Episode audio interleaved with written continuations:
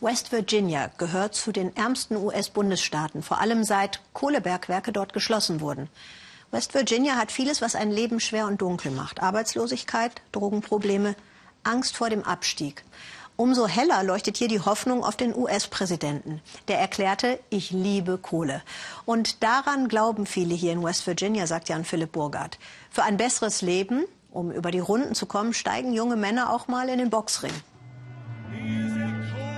Noch ist er nur der Kohlekumpel für den Ansager. Doch Gerald Plum kann heute zum Helden werden. Zumindest für einen Tag. 24 Stunden vorher. Seine Lebensgeschichte soll unter die Haut gehen. Seit Stunden sitzt Gerald schon beim Tätowierer. Er hat sich für ein Motiv entschieden, das für ihn eine große Symbolkraft hat. Manchmal fühlt sich Vatersein wie ein Kampf an. Ich ziehe vier Kinder alleine groß. Manchmal ist es hart, als Mann für seine Rechte zu kämpfen. Und manchmal fühlt es sich so an, als sei ich schon mein ganzes Leben im Kampf. Als erste darf Geralds Tochter Adeline einen Blick auf die neue Tätowierung werfen. Ihre Begeisterung hält sich in Grenzen, aber immerhin können sie sich jetzt endlich auf den Weg nach Hause machen.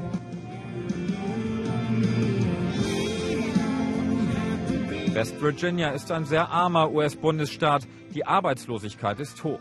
Einst lebte man hier gut von der Kohle, doch viele Minen haben dicht gemacht. Die Bewohner West Virginias werden im Rest Amerikas wegen der hügeligen Landschaft oft als Hillbillies verspottet, als Hinterwäldler. Gerald ist froh, ein Dach über dem Kopf zu haben. Er hat noch immer einen festen Job in einer Kohlemine. Dafür ist er dem Präsidenten dankbar. Ich bin ein Trump-Fan. Mein Gefühl ist, dass er die Kohleminen am Laufen hält und sie wieder boomen, volles Rohr. Sein Helm bedeutet ihm viel, genau wie seine Boxhandschuhe. Mit ihnen will er sich Anerkennung verschaffen. Gerald trainiert in jeder freien Minute.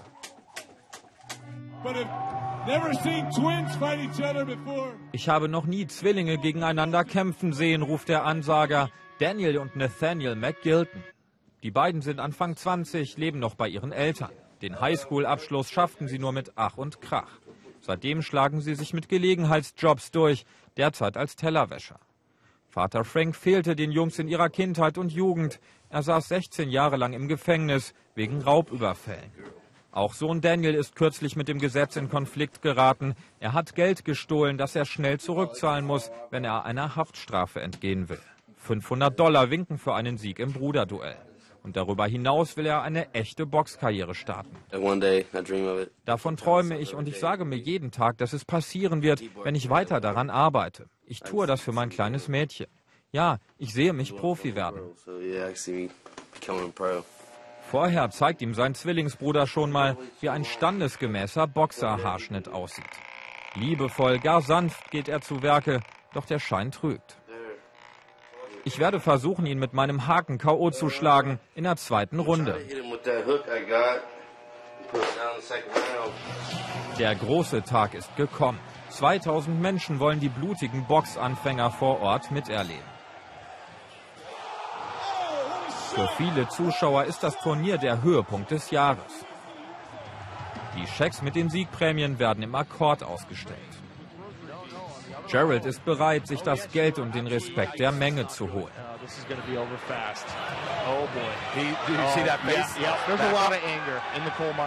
Der Kohlekumpel hat viel Wut in seiner Faust, sagt der Kommentator. Geralds Gegner ist chancenlos.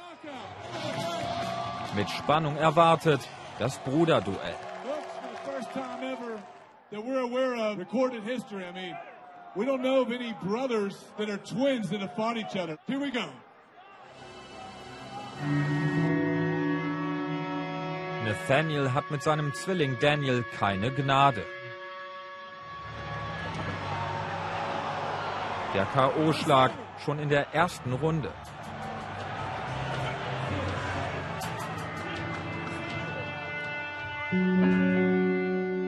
Und Daniel hat es böse erwischt.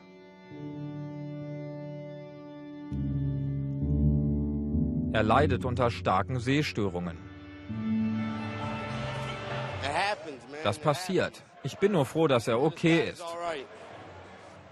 Mit den 500 Dollar werde er feiern gehen und seinen Bruder mitnehmen, meint Nathaniel. Doch er hat den Ernst der Lage noch nicht begriffen. Daniel muss ins Krankenhaus gebracht werden. Später wird sich herausstellen, dass er eine schwere Gehirnerschütterung erlitten hat. Nach einem früheren Turnier ist sogar ein Boxer gestorben. Doch Veranstalter Christopher McCorkle Smith meint, das Risiko gehöre einfach dazu. Außerdem seien immer Fachärzte vor Ort. Wir sind bestmöglich vorbereitet. Es ist ein gefährlicher Sport. Menschen sterben beim Boxen, aber auch bei anderem Kampfsport oder beim Football, beim Joggen und vielen anderen Sportarten. Boxen ist nichts für jeden. The show must go on.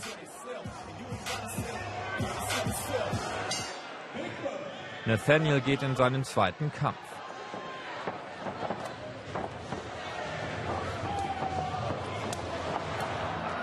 Er hat keine Chance. Bereits in der ersten Runde gibt er auf.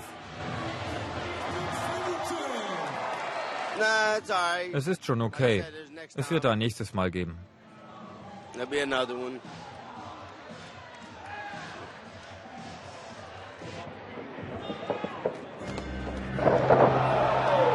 Auch Gerald hält sich nur noch kurz im Turnier.